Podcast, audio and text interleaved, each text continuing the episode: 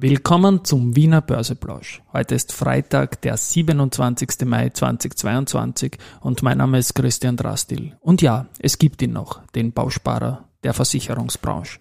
Im Podcast geht es jetzt natürlich wieder um Market and Hey. Here's Market and Me, podcasting for equity.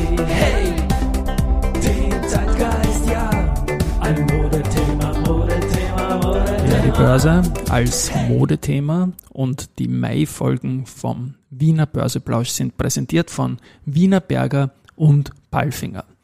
Ich klicke jetzt äh, an diesem Fenstertag, also nicht aus Börsesicht, weil er gestern gehandelt wurde, aber Fenstertag aus vieler Menschensicht mal kurz auf den ATXDR und der steht jetzt um 12.14 Uhr, als ich das hier einspreche, bei 6.945 Punkten. Das ist ein Minus von 0,08 Prozent zum gestrigen Schluss. Gestern hatten wir 183 Millionen Euro Umsatz. Das ist sehr fein, dass das an der Wiener Börse gelandet ist und nicht wie früher an, an Feiertagen bei Batz, GIX oder, oder Turquoise. Diesen OTC-Plätzen, mit denen Wien ja immer wieder im Konkurrenz steht.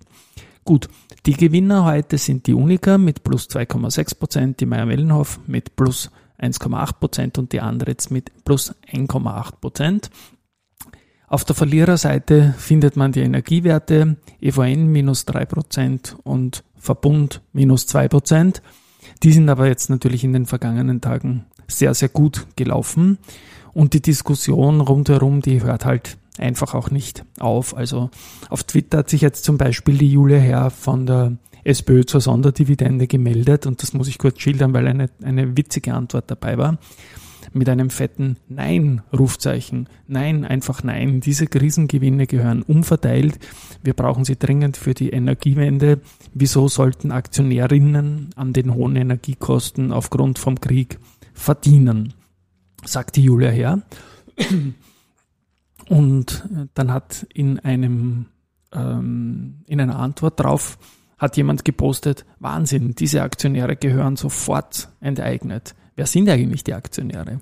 Und das ist ja da eben der Punkt, um den es geht, dass da mehr als 80 Prozent sowieso direkt und indirekt Staat und Ländern gehört.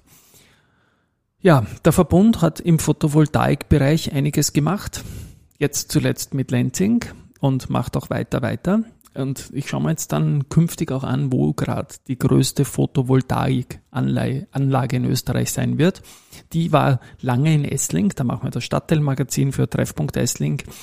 Äh, jetzt ist sie am Flughafen Wien momentan. Und ich denke, da wird noch mehr kommen. Also Lenzing diese Woche, Agrana auch diese Woche. Also das ist momentan die Meldungslage äh, Nummer eins fast noch stärker als der Antrittsauftrag. Die haben jetzt momentan ein bisschen weniger Aufträge als sonst. Wird aber sicherlich wieder kommen.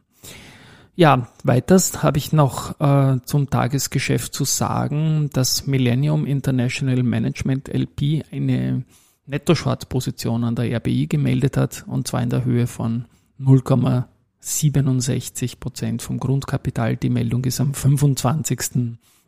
Mai erfolgt. Ähm, im, auf der Research-Seite haben wir HSBC, die haben Flughafen Wien mit Halten bestätigt. Das Kursziel von 26,5 auf 25,5 runtergenommen. Die Deutsche Bank erhöht dafür den Verbund von 96 auf 105, bleibt auf bei. Also ich sage, es wäre schön, wenn wir jetzt wissen würden, was mit der ähm, Gewinnabschöpfung jetzt ist, ob es das mit der Sonderdividende erledigt hat oder nicht. Mal sehen. Äh, Kepler-Chevreux ähm, bleibt behalten für CA Immo und geht mit dem Kursziel von 37 auf 32 Retour. Wood Co. geht jetzt bei Immofinanz von Halten auf Verkaufen und erhöht das Kursziel von 14,4 auf 16 Euro. Also keine Ahnung, ich möchte jetzt nicht kritisch sein, die haben überhaupt nicht aufgepasst dass die 23 Euro ja noch gelten oder sie haben doch aufgepasst und glauben, dass das danach dann die Geschichte ist. Nur wenn man jetzt auf Halten war und der Kursziel von 14,4 hat, ja, dann hätte man doch sagen dürfen, man darf aber auch zu 23 verkaufen an CPI. Also das ist ein bisschen seltsam. Raiffeisen Research ähm, bestätigt SBO mithalten, geht mit dem Kursziel von 42,5 aber auf 67 Euro nach oben. Die Strabag ähm, wird die HV aufgrund eines technischen Fehlers bei der Einberufung verschieben. Und zwar geht es da um die 18. ordentliche HV und die ist jetzt nicht am 10.6., sondern am 24.6. Und ja, was ich dann noch erwähnt habe im Eingang, der Bausparer der Versicherungsbranche, da werde ich dann in den Shownotes einen großen Artikel dazu verlinken, denn ich wusste es nicht, dass es die BZV, die prämienbegünstigste Zukunftsvorsorge überhaupt noch gibt. In einem Talk mit äh, Manfred Badalski, dem Vorstand Leben bei der Wiener Städtischen, ähm, wurde ich da eines anderen belehrt und finde, das ist ein höchst spannendes Produkt. Es gibt da keine Käst, keine Versicherungssteuer, keine S bei der Auszahlung in Rentenform. Und ja, wenn es jetzt auch noch ein Update der Rahmenbedingungen ein bisschen geben würde, Stichwort Garantien und so weiter, dann wäre das natürlich noch einmal spannender und im Basismix auf jeden Fall gesetzt. Also die Versicherer werfen natürlich jetzt in die ganze Steuerdiskussion jetzt nicht nur die Gewinnabschöpfungssache, sondern auch die Käst, wo es erste kleine Versüchlein gibt irgendwie natürlich auch ein, dass die Lebensversicherung das einzige, also das einzige Instrument am Finanzmarkt ist, dass er dann tatsächlich bis zum Lebensende auch Leistungen zahlt und das noch dazu garantiert. Ja, in diesem Sinne, Vorsorgen gehört einfach dazu, selbstbestimmtes Leben, bla bla bla, alles verdammt wichtig. Ich sag's deswegen mit bla bla bla, weil das immer die Rede ist.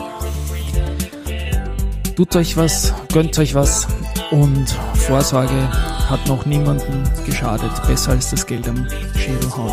Und vielleicht wird alles gut. Ein schönes Wochenende und träumen wird man ja dürfen. Baba.